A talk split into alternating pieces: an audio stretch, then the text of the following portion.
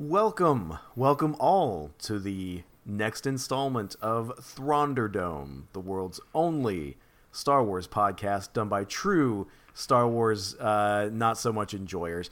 I am your host, Dr. Daniel Dottie, the esteemed Dr. Daniel Dottie. Uh, and with me, as always, is my intrepid co-host Ronnie Gardaki. Uh, Ronnie, how are you feeling tonight? Feeling fantastic. Fantastic. That's great. That's a, that's the kind of attitude we need to bring to the pod here. And I feel like the material is going to need a little juicing because I don't know about you, but I felt like there was a lot of filler in these chapters. Uh, but as always, this was a this was a pretty boring segment. and and and once again, I, I think this is evidence of the the mastery that Timothy Zahn has over his craft. Is that he's a master of pacing. He's a master of controlling the tempo of the narrative so that we're not overwhelmed all at once. You know. So I take it as a chance to we will kick back. We'll we'll spin our wheels for a little bit. We'll have multiple page descriptions of stuff that I'm going to skip over and uh, we'll just see where the night takes us. Um, is there impo- is it a, is is it possible to include a pee break in a book because I think this is like the pee break for the book. But to that to that, we'll get to it. Uh, so, like I said, we're on chapter seven of Dark Force Rising, the second novel in the Thrawn trilogy. Uh, and we open with uh, you know our, our lunchbox heroes have split up once again Leia, Chewie, and C3PO are on board the Millennium Falcon, and they have just arrived in orbit around Endor, where uh, Leia had agreed to meet the the Noghri Commando Khabarakh after uh, having spoken with him on Kashyyyk and him getting a big sniff of her neck and deciding that she was the queen of the universe because she was Darth Vader's daughter. So she's making good on her uh, her plan to rendezvous with him, which I also guess means that we can say that a month has passed in between those events. It's always fun when you can actually place a chronology uh, in this stuff. But uh, but they they've arrived. Khabarakh isn't there yet. They're they're a, a, full day before the meeting time. So Chewie and C three PO leave the cockpit to go take care of some repairs. They're kind of tinkering with stuff, leaving Leia to look down on the moon. And she starts telling the twins about it. She kind of rubs her her pregnant belly and is uh, telling the twins about that's the battle that saved the universe and and then starts kind of darkly ruminating over the fact that the post Endor mopping up period has now dragged on for five years. Uh, she's yelling across the ship about. This is something I find annoying. Yeah. It's something I find annoying that I think is Star Wars uh, as a whole is guilty of is they interchangeably use the moon of Endor and Endor. I was going to ask you about that. right. Yeah, because I know the. Because I'm pretty sure it's established that that the Ewoks live on the moon of Endor. Right, like Endor is the name of the, the gas giant moon. planet, and it's the forest moon of the planet Endor. But yeah, but of course, and part of that is kind of the faults of English or basic, we might call it, where you can say like you know, uh, I don't know, you can say the the, the forest moon of Endor can, yeah, can but still be the name like, of it. It's like saying the Mooninites. It's like saying the Mooninites live on Earth. right. Or or it can well I mean saying the yeah you're right you're right I mean all this is it's uh yeah uh I'm, I'm with you it is annoying and it is not clarified at all in any of uh Zahn's text which again, you know, I mean, that's part of his. Look, I was, I was really like, I was scraping really hard finding stuff of interest in this chapter.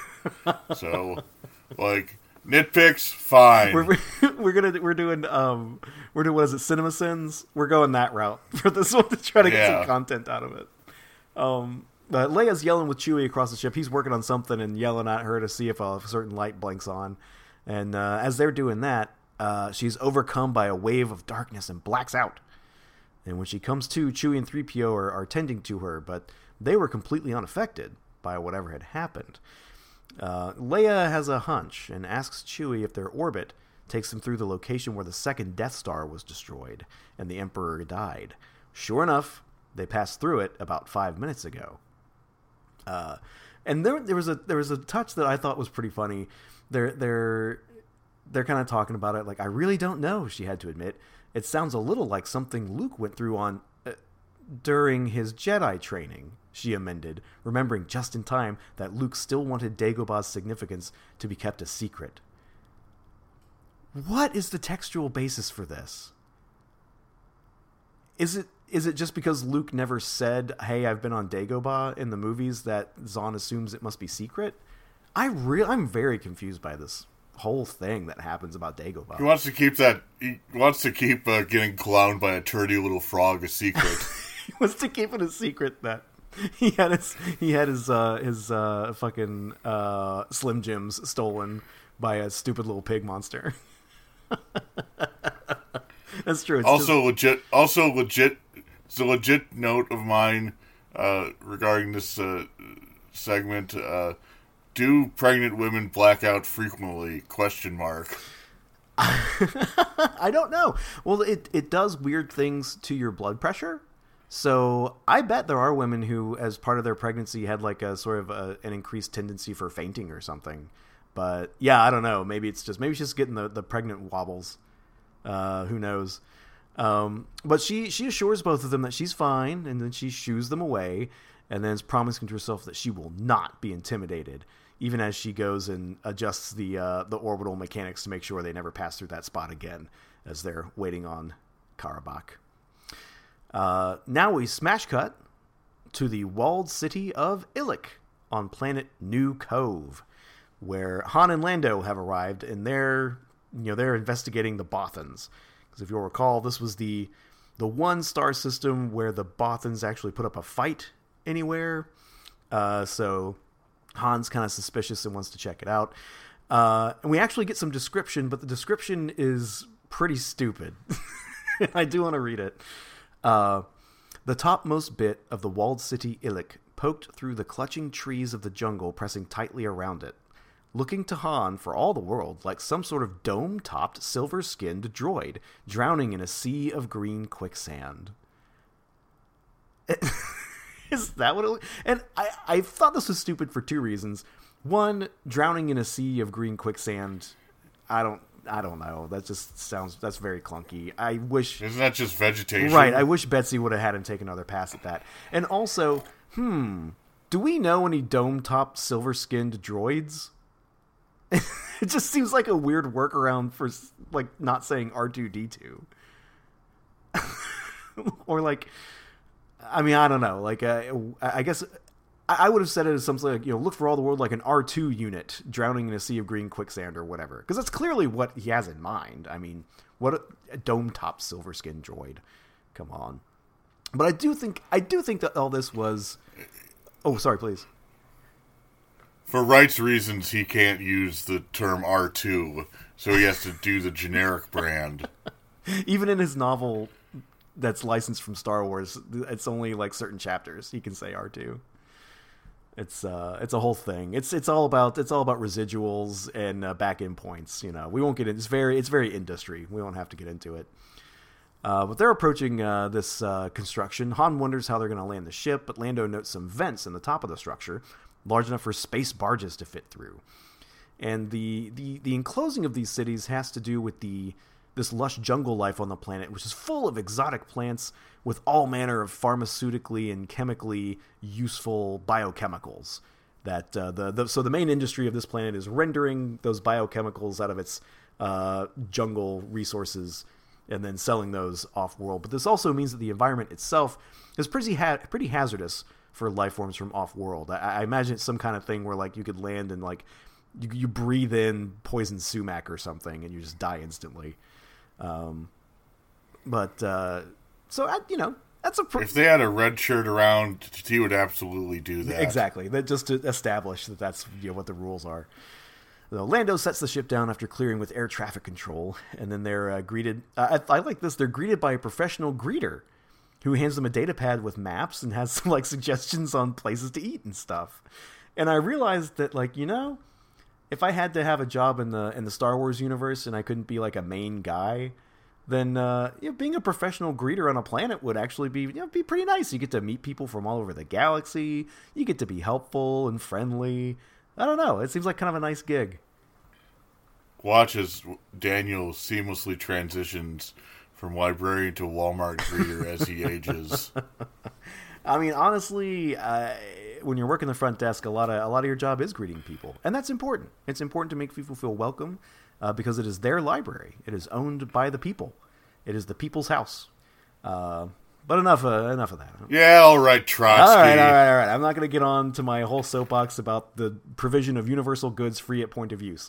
Uh, but anyway, so uh, they're meant to meet up with Luke at, uh, as as the the text puts it, a little tap cafe called the Mishra, uh, a couple floors down from the spaceship platforms. Uh, Lando starts needling Han is like, "Hey, so what's the uh, what's the hook here?" And uses the term we had again this is a fun timothy zahnian star warsian he's talking about like hey yeah what do you got me doing all this cloak and blade stuff because they don't have daggers in star wars cloak and blade uh, i don't know uh, Han demurs for a little at first, kind of playfully. Maybe dagger is also trademarked. I believe it's trademarked by uh, seaQuest DSV because in their second season they began that with a TV movie uh, featuring some genetically engineered super soldiers called the Daggers. I don't know if you remember your seaQuest. Uh, Listeners might want to know that this was originally meant to be a seaQuest DSV podcast but cooler heads prevailed. it still can be. We'll see where we'll see where life takes us.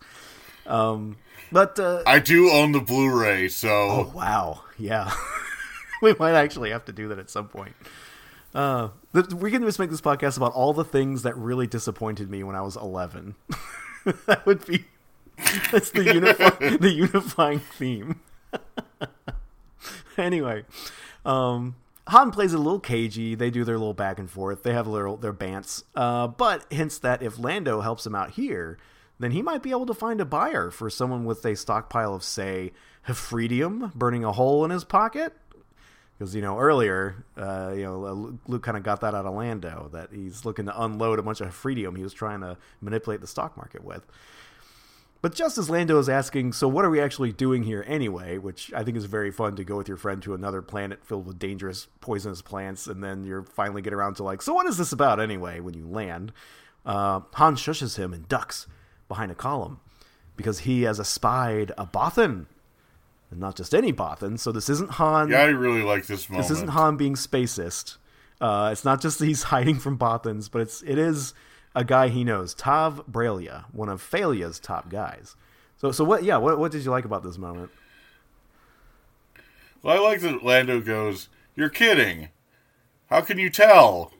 As as though uh, he thinks, uh, well, you know, all Bothans pretty much look alike. How can you tell that this is the the Tav uh, guy? Uh, that neck piece he wears, some kind of family crest or something. I've seen it dozens of times at council meetings.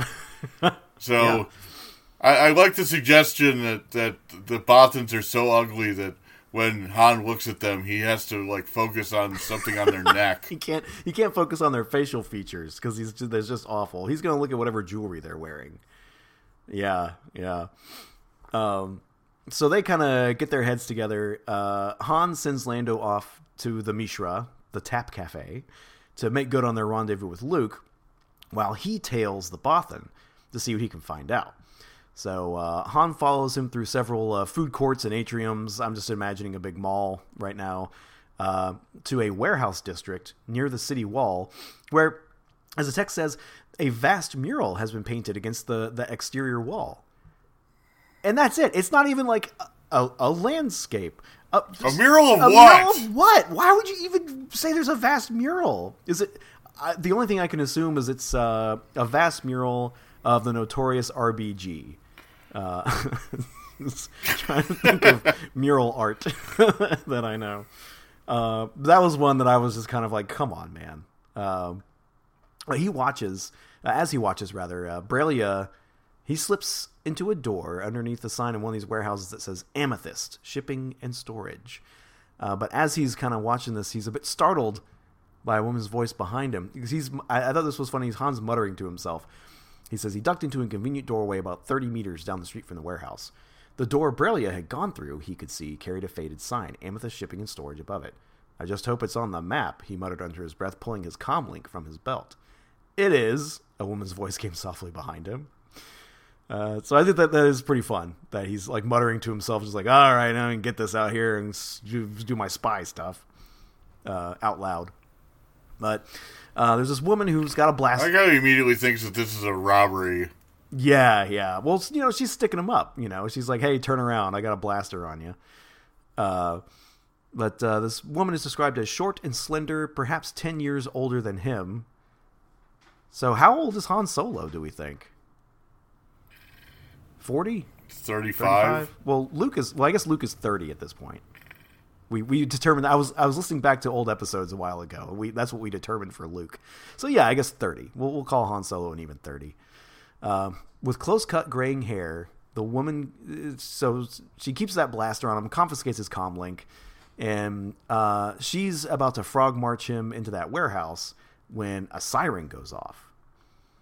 And then we cut away from that point of view character and switch over to Luke, who is people watching over at the Mishra. And we get a little bit of insight into Jizz music. I, I, I did like this. So Luke's kind of looking around thinking, wow, this is a lot like the Mos Eisley Cantina. Because I think we've gone 10 pages. Can, can, I, can I cover this, please? Oh, please. Yeah, go ahead. Um, like you said, uh, this is the classic Zahnian uh, tactic of reminding you of something that you know of in order to establish the new scene. In which case, uh, this is, uh, hey, remember the Mos Eisley Cantina? This is kind of like that, and he and he uh, and he depicts it in such an uh, absurd, awkward way. Uh, like, uh, let's see, he describes it as uh, the bars and tables were crowded with the same wide assortment of humans and aliens. The smells and sounds were equally uh, variegated, and the band off in the corner was playing similar music, a style, obviously, that had been carefully tailored to appeal to a multitude of different races. yeah. I want to know what that means. well, that was kind of the insight into jizz wailing that we just got there. Like, so I guess we were led to believe that jizz. Did a robot write this? That like, so so jizz jizz jizz style music is evidently evidently that is what's played in bars and cantinas because it's the most widely inoffensive to a multitude of different races, I guess. So that makes it what like the soft rock of the galaxy, like what? Elevator music? Elevator, yeah, like Muzak maybe. Like it was really yeah, that jumped out to me as well. I thought that was pretty funny. And it, and but I can see like as a science fictional concept, I do like it because like physiologically all these different uh, you know alien races will have like different ranges of hearing. They'll have like different respond to different uh, you know pitches and and chord changes. They might not even be able to perceive chords. They might not hear music as you know thirds and fifth intervals and all that stuff that human beings do. Or not even human beings. That's just in the western musical tradition. I mean there's you know quarter tones and counter tones all over the you know different music systems out there so it does make sense. Like I can I can see. Yeah, but, but, that's what you come up with. Right. That's just a really dumb way of putting it. and then, yeah, then you come up with right like Kenny G stuff. Oh, it's it's not even Kenny G stuff. It's it's zippier than that. Um, yeah, I thought that was awesome. Another awesome touch in this section is uh, he took a look uh, took a sip of his drink, a local variant of the hot chocolate Lando had introduced him to. This one with a touch of mint. Ronnie, a second hot chocolate has hit the towers. This is Zahn doubling down. It's like, oh, you fuckers didn't like me when I used hot chocolate in the first book. Well, here it is again. And, and this time with mint. it's flavored hot chocolate. You sons of bitches. Eat it up. I, I hope the hot chocolate gets more and more elaborate with each book. I think so. I think we're going to see a progression. I hope that Timothy Zahn like, because at this point he's like, "All right, you pigs, this is the only new Star Wars you're ever gonna get. This is this is it. So you're gonna have to put up with whatever I want to put in there." So he's just really shoving it in their faces. Uh, but uh, this this this lovely tableau is interrupted by an inhuman bellow, as uh, two bar patrons, described as a Barabel and a Rodian, uh, the Rodian is never described. It's just taken as given that you know that that's what Greedo guys are called. We all remember Greedo from the first Star Wars movie. He is a Rodian. That's what he's supposed to be? Yes. Yes. It's a Greedo. Holy shit. and it's never described. Like the Barabel, at some point you get like it talks about his character. Couldn't they at least have put? Couldn't he at least put in the book? Uh, Luke thinking, "Hey, that looks like that guy that Han shot." Right, he's already talking about it. It looks like Mos Eisley. Like, how is it any? How is that any? Uh, and, and and there's even more references because there's uh, at, at this next paragraph it said the you know, there's the Barabel and Rodian stood facing each other over a table, both with blasters drawn. No blasters, no blasters. An SE4 servant droid called. That's a literal line from the cantina scene. So, like, why did why did Zahn decide not to tip his hand about the Rodian looks like Greedo in this page that's full of references to the Mos Eisley scene? Really weird. Uh, the only thing I could get from the Barabel is that it has like a snout and it has a, a Zahn favorite, razor teeth. Yes, I think at one other point it mentions like uh, he has like some kind of like keratinous scales on it on his like limbs or something. So he's got like armor plates. Yeah, but there's really not. There's very little to go on. Um, but I can imagine that you have the keys to Star Wars and the ability to create any sort of creature you want, and you just got decide on, hey, what about a bunch of descriptionless guys? right? It's like he's it's like that would be the fun part, I would think, of doing this project. Would be like coming up with all kinds of new monster guys to throw in there. But I guess he just likes coming up with names and not really going much beyond that. Um, but uh, names named after his fucking friends in Tampa. named after Joe Mark and which I gotta say, which I gotta say, this this chapter he could have used uh, some uh, some Joe Marks because yeah, like there he's running on empty in terms of uh, in terms of uh, naming uh, ideas because like Ilex and and uh, Karaka or whatever. Yeah. Yeah, it's. Um, I don't like him. He's al- he's also running low on on people. He's reusing guys that we have seen, uh, which we'll get to in a second here. So so the Barabel and the Rodian are having a Mexican standoff. Um, the Barabel blasts that droid, destroys it, uh, and then after a, a brief exchange, demand with the Barabel demanding that the Rodian pay him, uh, the Barabel spots Luke, and he calls on Jedi for judgment. The, the, the Barabel is written with the uh, the kind of uh, dropping the definite articles and indefinite articles in English as a way of demonstrating lack of mastery over the language, which is so often done. Um, Luke pulls a little bit of a who me routine. Whereas the Rodian just doesn't speak English at all. Yeah, he actually he doesn't have any. They say the Rodian said something else. Like he just yeah they chewy they chewy him. He's Chewbacca style, where he just does gleek glorps and everyone acts like they understand him. Real weird. At least Greedo had subtitles. Greedo had subtitles in the movie. So even if you're going by, oh well, because that was his explanation for Chewbacca, right? Like you can't directly translate what Chewbacca is saying because they never did that in the movies. There's precedent for a Rodian being understood with what he's saying, but he's not going for it. I don't don't get it. Uh, but Luke pulls a bit of a who me routine, and then considering that if he's going to rebuild the Jedi Order, he's going to have to rebuild trust in the Jedi as you know judicious mediators. Luke takes the case. Um, so the whole thing, I'm not going to get into the details of it because this goes for, on for pages, but the whole thing has to do with payment for a pest control job the Barabel did, and the Rodian is paying him with Imperial money, which is how he got paid to then pass it on to the Barabel. The Barabel's never seen it before. He's not going to take it. He thinks it's funny money. He wants real money. Uh, Luke starts to ponder how he's going to. This all comes down to exchange rates. Yes, Lucas starts to ponder how he's going to untangle this knot, and he ran through quote the sensory enhancement techniques of the Jedi, which leads him to notice a scent of Carababba tabac. That's right, it's Niles Ferrier, the starship thief from a couple chapters ago. He's he's here for some reason. So Luke calls him out of the crowd to ask him about exchange rates because all the gin joints and all the galaxies. so yeah, uh, Luke knows that he does business in both Imperial and New Republic space, so he asks him like, "Hey, what would you say is the exchange rate between Imperial and New Republic currency? Um, so he sort of gives like, ah, it's four to five, blah blah blah, whatever. Uh, And then Niles is further pressured into helping because since the Rodian doesn't have enough New Republic money to pay, Ferrier or Ferrier rather takes the Rodian's Imperial money and then pays out the New Republic money to Barabel, who now must also, in fairness, pay to replace the droid he just blasted. Justice is served. Luke dusts his hands off. He did it.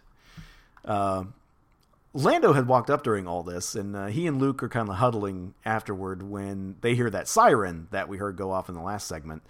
And it turns out this is the alarm that goes off when the New Cov cities are quote unquote raided by the Imperials, um, which is basically because New Cov is not officially under Imperial suzerainty or whatever, and they're trying to, I don't know. The, the, there's a delicate political balance here where New Cov is part of the New Republic, but still gives tribute to the Imperials by pretending that they're being raided when the Imperials show up to shake them down for some of those sweet, sweet biochemicals. Um, now, typically, of course, this goes off without a hitch. It's all arranged. You know, this, this, this we all know how to do business with a with a, a legitimate businessman's club. But the trouble is, of course, they got the Lady Luck and the X-wing up in the spaceport. So uh, this probably not going to stay business as usual for very long once the Imperials notice those particular starships.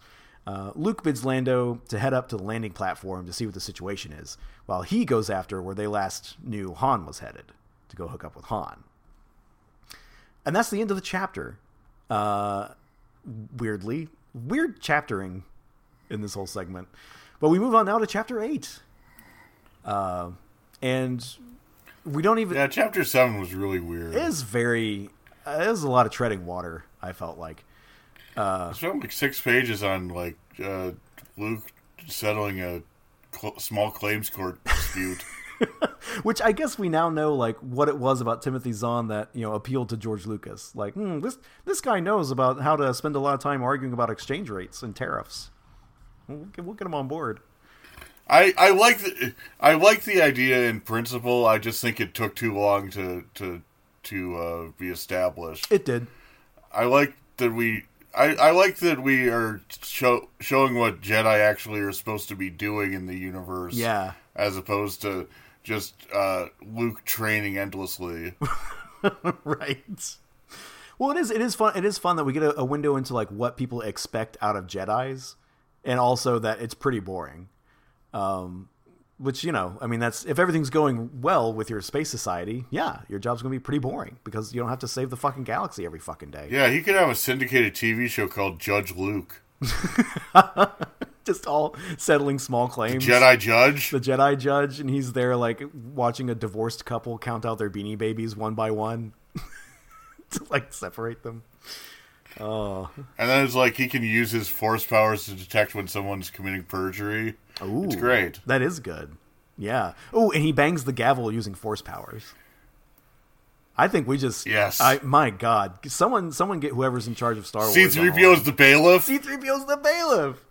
Oh man, this is all coming together really well. We're gonna have to we're gonna have to get together with somebody. There are like three hundred Star Wars shows. This could be one. This could them. easily be one of them.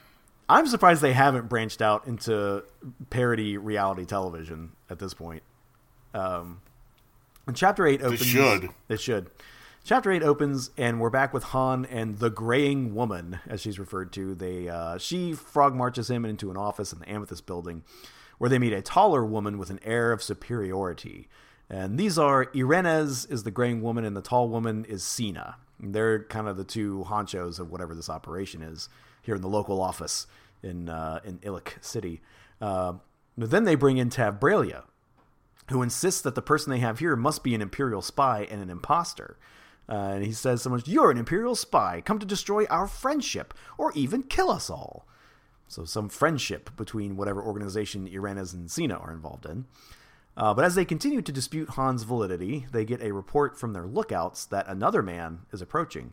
Medium build, dark blonde hair, dressed in black, and carrying a lightsaber. No mistake in that guy. Um, that's Luke Skywalker. So we know this must be Han Solo. It's it's a. Oh, I thought you were going to say Lando Calrissian. It's Lando. No, he he has he has beautiful black hair. He doesn't have dark blonde hair. Um, but uh, the Um, Sena orders their lookouts to uh, approach Luke and invite him in. They return to Han's blaster and comlink and apologize, uh, but they have to be cautious. And it did seem a pretty tall coincidence that they're here at the same time as the Imperial shakedown, and that made me st- pause because literally in the last chapter, Luke was able to solve his problem by there coincidentally being a starship thief he knows hanging out at the bar. And it's like, it's Star Wars stuff. Like, do you guys not know that coincidences happen all the time? That's probably literally the only thing that has saved the galaxy 10 times over is coincidences. Because that's really the, like, it just seemed really weird to point out that, like, oh, this is a bit of a coincidence when, like, I don't know, we had it as a plot point, a, a contrived coincidence. Um, but anyway, given that the Imperials are. Yeah, it seems very questionable. I, yeah, I, I, why bring that, why even bring that up? I mean, I say. Um, but since the Imperials are probably going to be uh, a lot more snoopy about what's going on in New Cov, uh, this mysterious Sena and Irenez notify the commander about the situation and get ready to slip away. Uh, Han asks after this commander, and the women are tight lipped, but they say that they're not enemies of the New Republic at the moment. Uh, Luke is escorted into the room by a couple of heavies, and Sena offers to take them all on her ship uh, Han demurs. Uh, they want to get back to their ships and try to try to escape.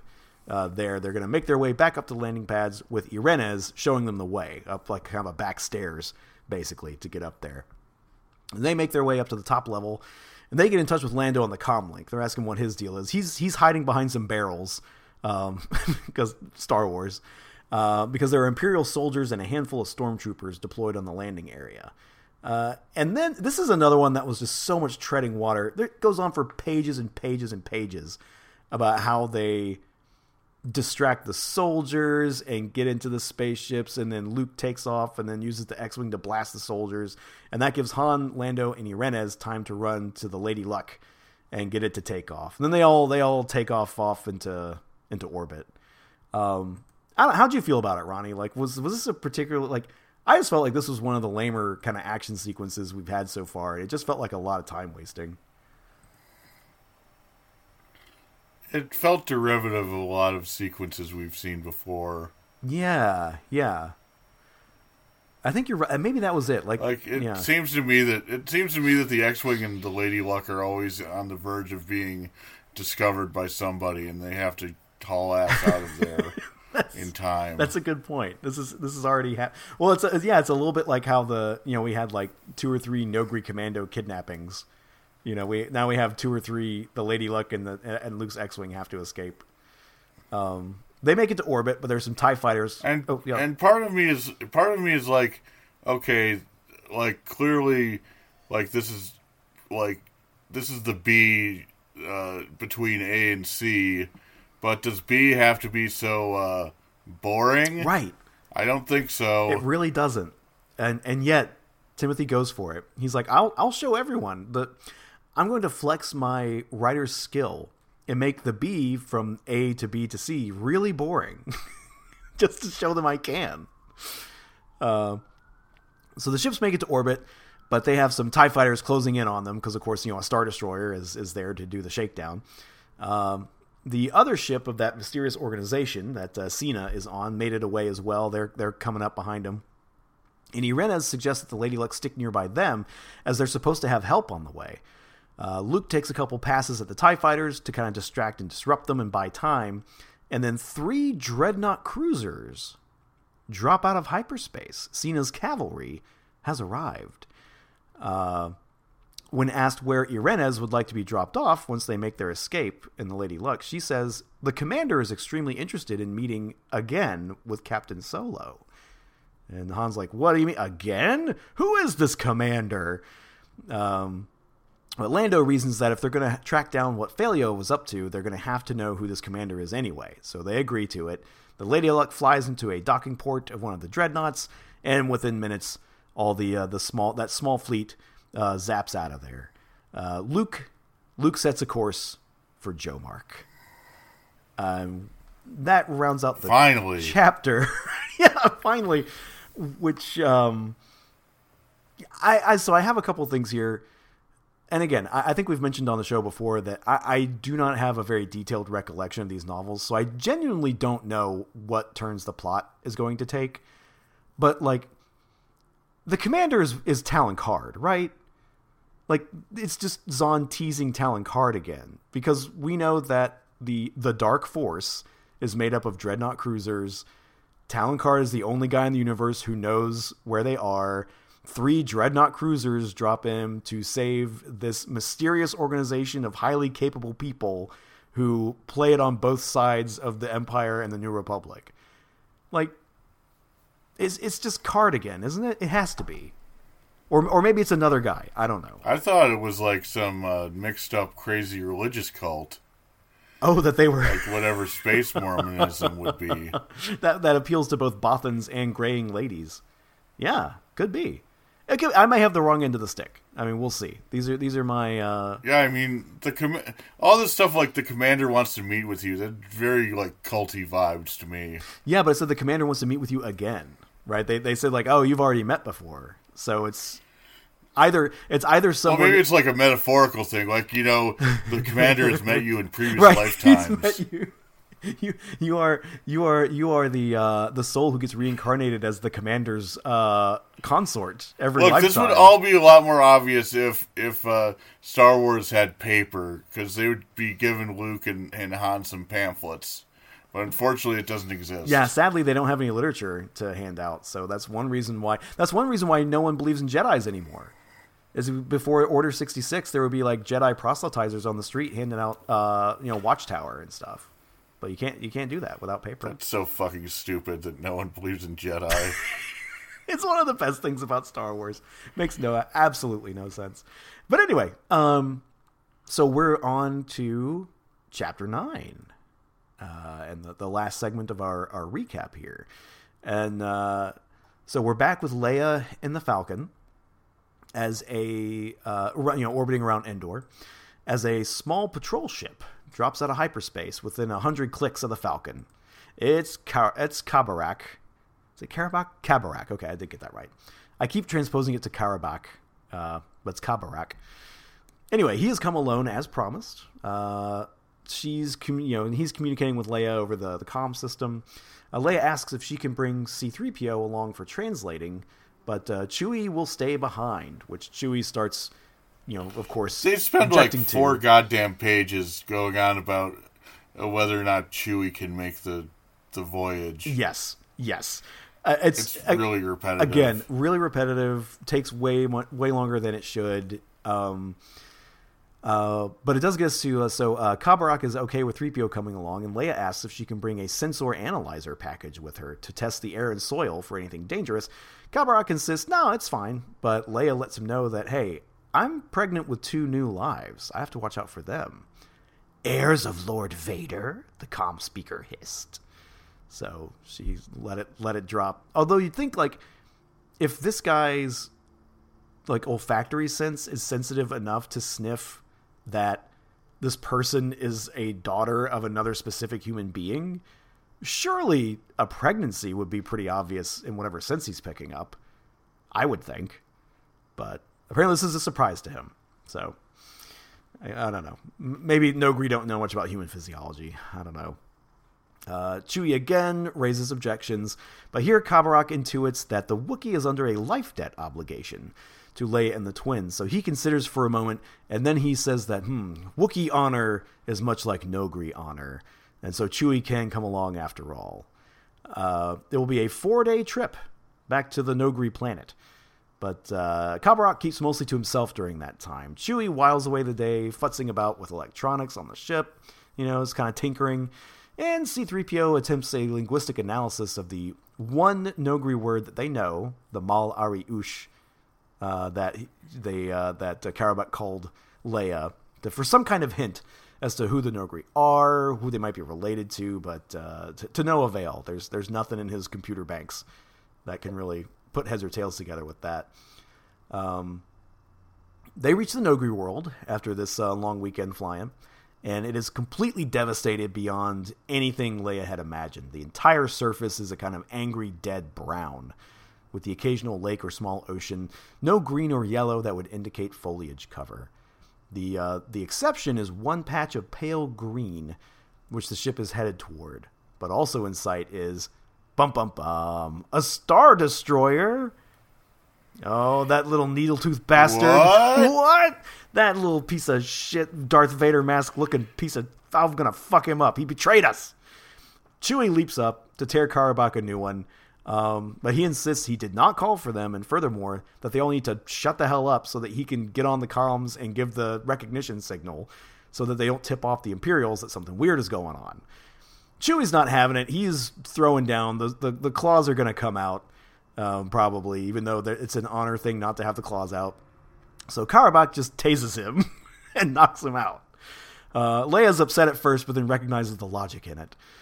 Um, so Karabakh uh, finally radios in. He he gives the signal uh, and and claims that an equipment malfunction has kept him from doing so in a timely manner. Um, he kind of has a few minutes chatter with the the you know ground control operator there, and then uh, Leia and Karabakh kind of discuss their options uh, because it turns out their Imperial Lord has come and called for a general conclave of all the clan dynasts.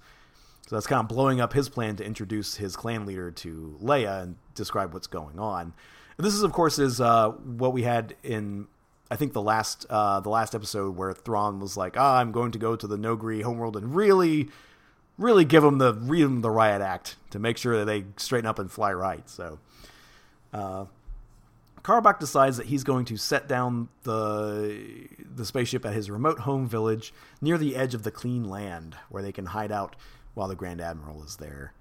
And then, uh, speaking of, we then switch perspective to Grand Admiral Thrawn, who is holding court. Finally, Finally, we're here. We are finally getting some Thrawn action in here, and and actually, I, some pretty good Thrawning going on. He's he's holding court in the gleaming high seat of the common room of Honoghr, uh, receiving homage from all of the Noghri clan dynasts. You know, like he's their feudal lord, so they're all coming and bending the knee and swearing fealty. Um, Pellaeon is standing nearby, bored as hell, uh, but his uh, his little reverie is interrupted by an officer letting him know that uh, well, because Thrawn specifically instructed everyone to notify him if something out of the ordinary occurred. Like, well, here we go, something something happened a Noghri commando ship on its way in almost didn't give the recognition response in time, and furthermore begged off setting down in the capital landing area. So, you know, Pellaeon is like, hmm, you'd think someone with equipment problems would want to get them seen to in the garage here, you know, the capital area landing area. Even more suspicious, they got a positive ID on the pilot. It's Khabarakh of Clan Kimbar. So Pellaeon agrees to interrupt the ceremony to inform Grand Admiral Thrawn who is uh, he recognizes that you know Karabakh of Clan Kimbar, like oh wait, the sole survivor of the raid on Kashyyyk. Um, and Grand Admiral Thrawn is also especially interested in the fact that the static damping going on on the ship is kind of scrambling their sensors so they can't tell, uh, you know, they, they can't scan it for life forms or whatever, you know, that kind of thing, and which was part of the equipment malfunction as uh, as Karabakh claimed it. Thrawn's spidey sense is tingling. So he calls forth the dynast of Clan Kimbar to let him know, hey, we're actually going to be packing up and we're going to go to your home village and welcome this commando home. Prepare my shuttle. So there we go. That's the end of chapter 9. Hey, it's something that's actually almost intriguing. It's something that is actually kind of exciting. Like, how are they going to get out of this one? So, uh, wrapping it all up, elaborate costumes. Elaborate costumes. Yes, elaborate costumes for all at the uh, the common room of Honoghr. Um, yeah, this was this just really felt like a lot of uh, kind of treading water, and the fact that and Zahn has done this a couple times. In fact, I think it's something he does a lot. where he'll have the characters talk about how they need to go to this place to figure out more about what's going on. And then they go to the place and then they're instantly forced or like the like the plot demands that they go somewhere else without finding anything out. Like it happened when Luke went to Dagobah. Yeah, that's true. Luke went to Dagobah and he found space garbage to then take to Lando to ask him what it is, and it turns out, oh, it's a key fob for a spaceship And in the author notes, Timothy Zahn specifically said, like, yeah, I did that just to give Luke an excuse to have to go see Lando. What in the world? and and they did it again. He was going to go to New Cov to find out what was important about that place to Borsk Fey'lya, and instead he gets shanghaied and taken off planet within 20 minutes. And I'm getting tired of it. I'm getting jerked around. Uh, another thing I wanted to say is I'm I'm glad that Luke is finally on his way to Jomark, but also the the uh, the chronology is weird in the way this has been chopped up because I don't know if you remember on the last episode, the end of chapter six was Joruus C'baoth like waking up and thinking about like his day and whatever, and a messenger coming to give him some important news, which you know we presumed to you know mean like this has to be about Luke arriving on Jomark or something, uh, right? Maybe it's like something else, like Ed Asner died. And this is how this is the only way you can do like this is the version of a Google alert on Jomark is that a guy just comes up on a on a little uh, a, a, a giant ostrich bird thingy and uh, and comes up to your place to tell you. Um, it did seem weird that they had that that Jomark setting set up before Luke actually is leaving to go anywhere. Uh, I don't know, seemed an odd choice. But yeah, this is one I'm gonna. Ugh. Ronnie, I have to give this section a rare four out of five stars because uh, I'm not. Sh- I'm not sure. I'm not sure that Timothy was really bringing his A game. I mean, the fact that we have there were two, two or three really boring multi-page set pieces, basically, and they weren't very good. They couldn't carry what he was hoping they would do. I guess. Um, we have a callback to a character we were just introduced to two, three chapters ago with the spaceship thief. A, a, a, coincidental reintroduction. It's not like it was from the last book and we're seeing him again, like, oh, hey, it's that guy. It was literally just like we learned this guy existed two chapters ago. Uh, a weird choice to bring him back so soon. Um, yeah, just. I don't know, man. I don't know. Uh, I I fully trust Timothy in his plan for us. Don't get me wrong, but this one, I don't know. My faith took a little hit. Uh, how'd you feel about it? Well, the thing about books is there has to be a certain number of pages, and uh, sometimes you only have enough ideas for so many pages. But Lucasfilm, so you have to like, yeah, Lucasfilm was very insistent. This has to be a real book, so it's got to have pages. So I mean, maybe he stretched out a few things he shouldn't have stretched out, or maybe he's being paid by the word. I don't know. yeah, it's it's really um, I don't know. I, I, in which case I I question some of his uh, writing choices because I forget what uh, passage it was, but he refers to something as a dark silence. Yeah, how yeah. can silence be dark? Well, I think that that was something when Leia was having her freak out in orbit around Endor, right? And I could I think with something like that, it like might be trying to describe the psychic effect of a dark Jedi's ghost or whatever. Yeah, you know, I, I, I, can give you that a little bit, but but also, yeah, it doesn't make any sense because dark is a well, it's a visual word, it's a visual cue, um, and of course, silence is not visual. Well, I say that, but you know, I mean, I it's like describing it's like describing something as a stinky silence. You're absolutely right. Well, maybe Timothy Zahn has synesthesia. Did you think of that? Did you think of that, Ronnie, before you decided to be ableist? That would actually be pretty cool. I think it would make him an interesting, a more interesting writer. but, Absolutely. Yeah, but really, I think here, like, honestly, kind of the best part of all this is I, I really like the concept of like an ayahuasca planet where it's just chock full of jungles with shit that will get you high and poison you, and so that's what makes it important to galactic economy. I thought that was kind of a fun concept. Um, but yeah, other than that, like, as I said before, I like the I like the concept of uh, Judge Jedi. Judge Jedi. The execution wasn't great, but yeah, because it went on for way too long. But I like the idea of, you know, just he has to solve like random barroom disputes because because they they appeal to authority. That's right. The uh, as you know, solving random barroom disputes is one of the many ways in which the Jedi are much like the Guinness Book of World Records of the Star Wars galaxy. Yes, That always confused the hell out of me. I was like, who the fuck is arguing about who has the longest fingernails in the world at the bar? Like, what the fuck are you talking about? And then I actually looked into the story, and it's of course because of weird rich guy shit. Um, that the, the the owner of the Guinness Brewery was like sports shooting with his friends, and they were arguing about which bird was the fastest in Europe like which game bird was it was it the, the Cornish waterfowl or the or the the the Hessian's the the, the Hessian's uh, uh, piper or whatever uh, and so that's why they deci- he decided to make a reference book of all the world records of everything really fucking stupid I thought it, it was just like a drunken decision. I mean it was probably that too to be fair but in the end it gave me a lot of Like, enjoyment yeah, fuck it, I'll make a book of world records. Yeah, it, it gave me a lot of enjoyment having the factoid on hand of like you know what's the deepest lake and you know who are the fattest twins on motorcycles in the world.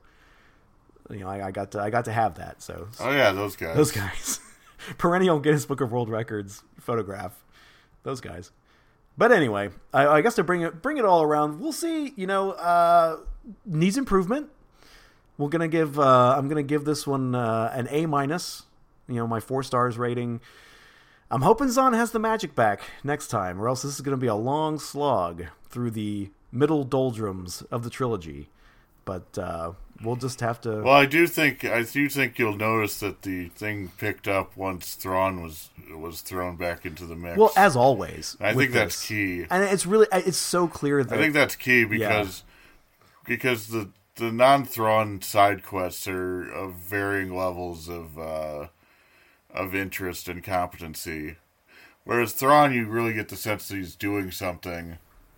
Well, it's very clear that when Zahn when Zahn is on the stage, Timothy is using his whole ass. When Zahn is not on stage, I don't think Timothy's using his whole ass with his writing. For all of us talk about these beloved characters and whatnot, he's clearly most interested in his original creation throughout all this. Uh, which I would be too, because I think he, he is the most interesting thing going on in all of this. I mean, maybe because that's he's written that way, but you know, I concur with Mr. Zahn about that. Now, speaking of interesting things going on, uh, now that we've concluded the uh, chapter recap portion of our podcast, Thrawnderdome, it is now time to get to the real draw, the real reason we're all here, the uh, the, the the SEO search engine optimization part of the show, what really draws in new listeners, what keeps them here. That's right, it is our world famous debate segment, Into the Thrawnderdome, where I, Dr. Daniel Doughty, and my intrepid co-host and and fellow traveler of the mental realms, Ronnie Gardaki, will battle like so many uh, titans of mental wizardry on the battlefield of controversy. I'm getting pretty good at these. So, with all that said, what shall we be struggling over as two titanic brain masses? What is the dispute to be resolved once and for all on this episode of Thunderdome? Funko Pops versus flushing your money down the toilet. Okay, so this is another one where it's not exactly pro con on one thing, but we're going to weigh the options between spending money on Funko Pops versus flushing the money down the toilet, right? Like which one's better to do? Yes. Okay, all right. I'm just making sure I got the parameters of the of the dispute here. Um, so I, I'm gonna take the Funko Pops side, and if you'll permit me, Ronnie, I, I would I would like to go first. Okay. All right. Your funeral. No, here we go. I think I got something. I think I got something.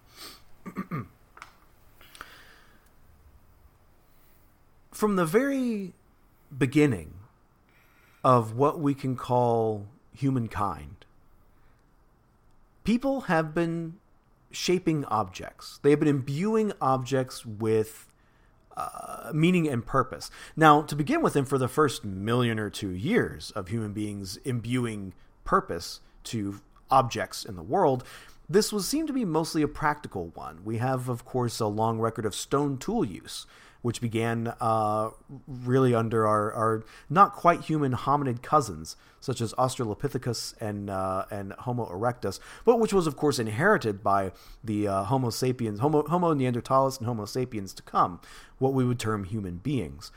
Now, it is with the occurrence of modern human beings, Homo sapiens, that not only do we find tools worked tools. A piece of stone is worked into a tool. We find objects that are worked into images. They are objects worked into, for lack of a better term, pieces of art that don't serve any clear practical function like smashing open a bone to be able to get to the marrow or cutting a hide or anything like that. We have ivory carvings. There's a famous one from about, I believe, 30,000 years ago called the Lion Man. This is an ivory carving of an anthropomorphic figure with a lion's head. Astounding. Like, what were they thinking of when they made these things? There's a human drive to create objects that are imbued with a symbolic power and which represent uh, powerful ideas, powerful personages, powerful spirits and forces at work in the world. They are made to be comprehensible. Uh, they're made to be graspable, literally by rendering them in these images of these small objects.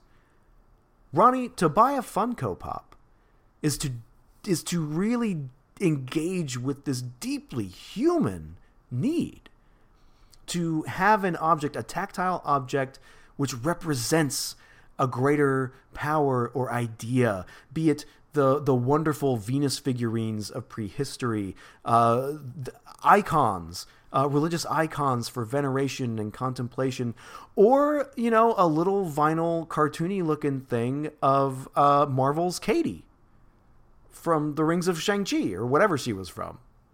Uh, so as you can see there, I think spending your money on Funko Pops is really spending your money on being human. Well, I completely disagree with you. I believe that uh, that the human thing to do is to flush your money down the toilet instead of give money to Funko Pops, which are uh, devilish little designs, dead-eyed, uh, dead-eyed monsters. Uh, got doll's eyes, lifeless eyes of all your favorite Office characters, your favorite Mindy Project characters. Hey, look! Hey, hey! I now, what are the pros? Sorry, please go ahead. Sorry.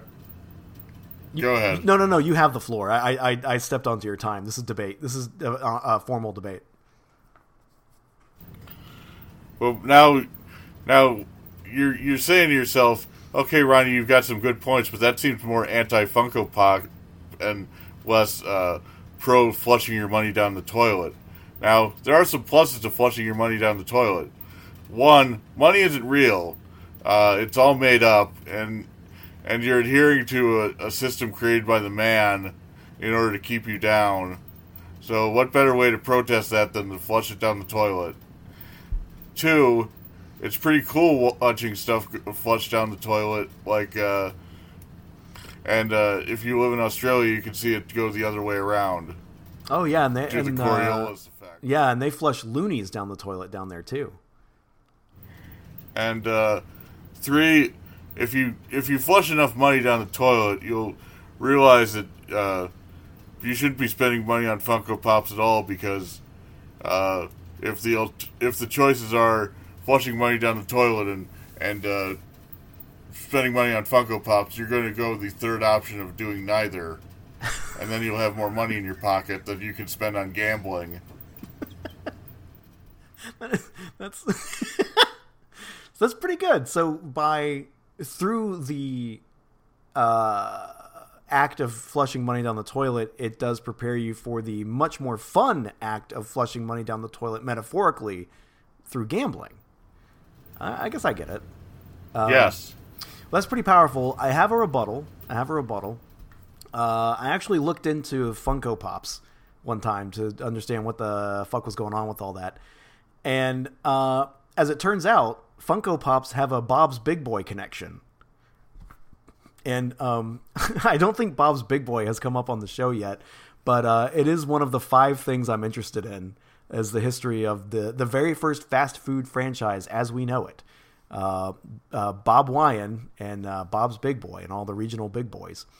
Um, but apparently, the origin of Funko Pops is that there was a particular like big boy like figurine ashtray or whatever that a guy wanted to get on eBay and he wasn't able to get it. And so that gave him the idea of like well I can just fabricate my own Bob's Big Boys.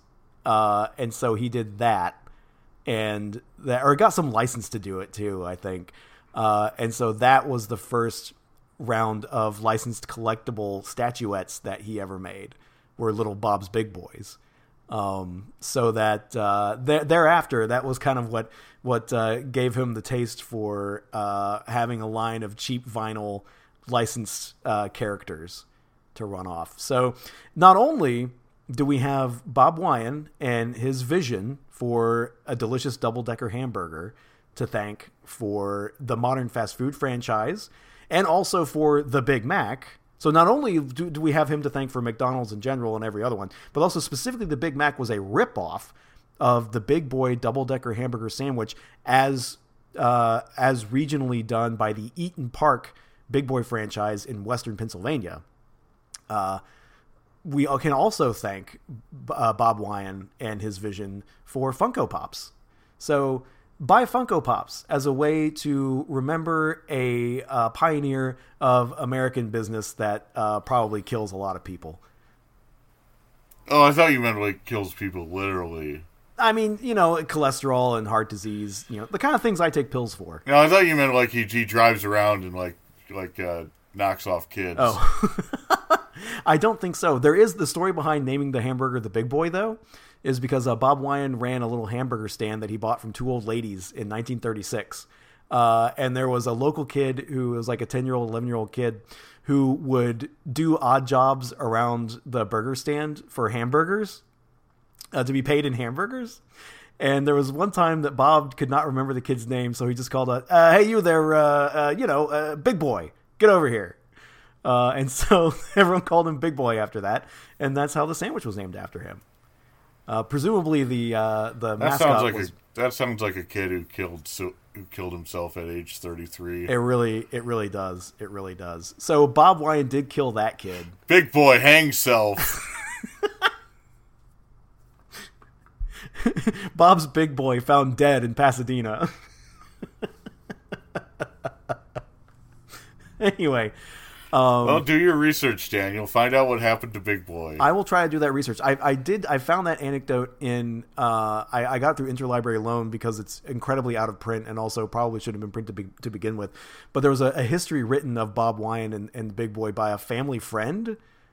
Uh, and so it's full of all kinds of like weird personal digressions about what a great guy Bob was and stuff. It's really weird, very funny. I should probably buy my own copy. Um, but anyway, so isn't it incredibly out of print? And that's you know when you're a librarian, you, know, you get used to different different varieties of being out of print. Like you can have a book that's out of print, but there's a lot of copies circulating, so it doesn't really feel out of print. And then you got stuff that's really out of print, like this. Uh, oh, like the Synapsids book I just got today. Uh, but anyway, uh, is your wife going to have to hit you over the head with a rolling pin for spending three hundred dollars on a big boy book? no, no. In fact, she will not be hitting my head with a rolling pin uh, about like because really it's my Funko Pops. I mean, these books are my Funko Pops. Uh, but I, I have reached the end of. You'll be happy to learn this, Ronnie. I've basically bought every book that you can that's devoted solely to synapsids the mammal-like reptiles. There were not many to begin with, and I have purchased them all basically. Uh, but anyway, well, now now the turn is to write your own. That's right. Yeah, we were talking about that last night. Yeah, I may have to. But uh, anyway, uh, so to wrap up our debate segment, um, everyone enjoyed Bob's Big Boy. It's a favorite of David Lynch, classic Americana. What were we talking about? Funko Pops. Um, yeah, folks, uh, Funko Pops or flushing your money down the toilet, which is the better time? Uh, write into the show, thrawnderdomepod at gmail.com. Uh, let us know what you think and who won today's Into the Thrawnderdome debate segment. But wrapping that up, uh, because as always, I did to- as always. As as always, Ronnie claims he won, and I, much like Timothy Zahn, trust the listener to uh, to fill in their to make their own mind up about what an alien looks like or who won the debate. Uh, with all that wrapped up, thank you for joining us again for uh, Thrawnderdome, the world's only Star Wars podcast. Uh, we'll be back uh, next week with chapters 10, 11, and 12 of Dark Force Rising. And maybe we'll get to know a little bit more about this mysterious Oh, commander. Yeah, maybe we'll get to see the Dark Force. Uh, who knows? Maybe it will rise. Maybe something will rise. Something will rise. Will it be the bile to the back of our throats? we, we will see. well, something's going to rise. And in the meantime, uh, rise and shine, everyone, because I assume you're listening to this at 5 in the morning. Uh, so now it's a little after 6. Time to get up for work. And we'll see you next time. Remember to brush your teeth.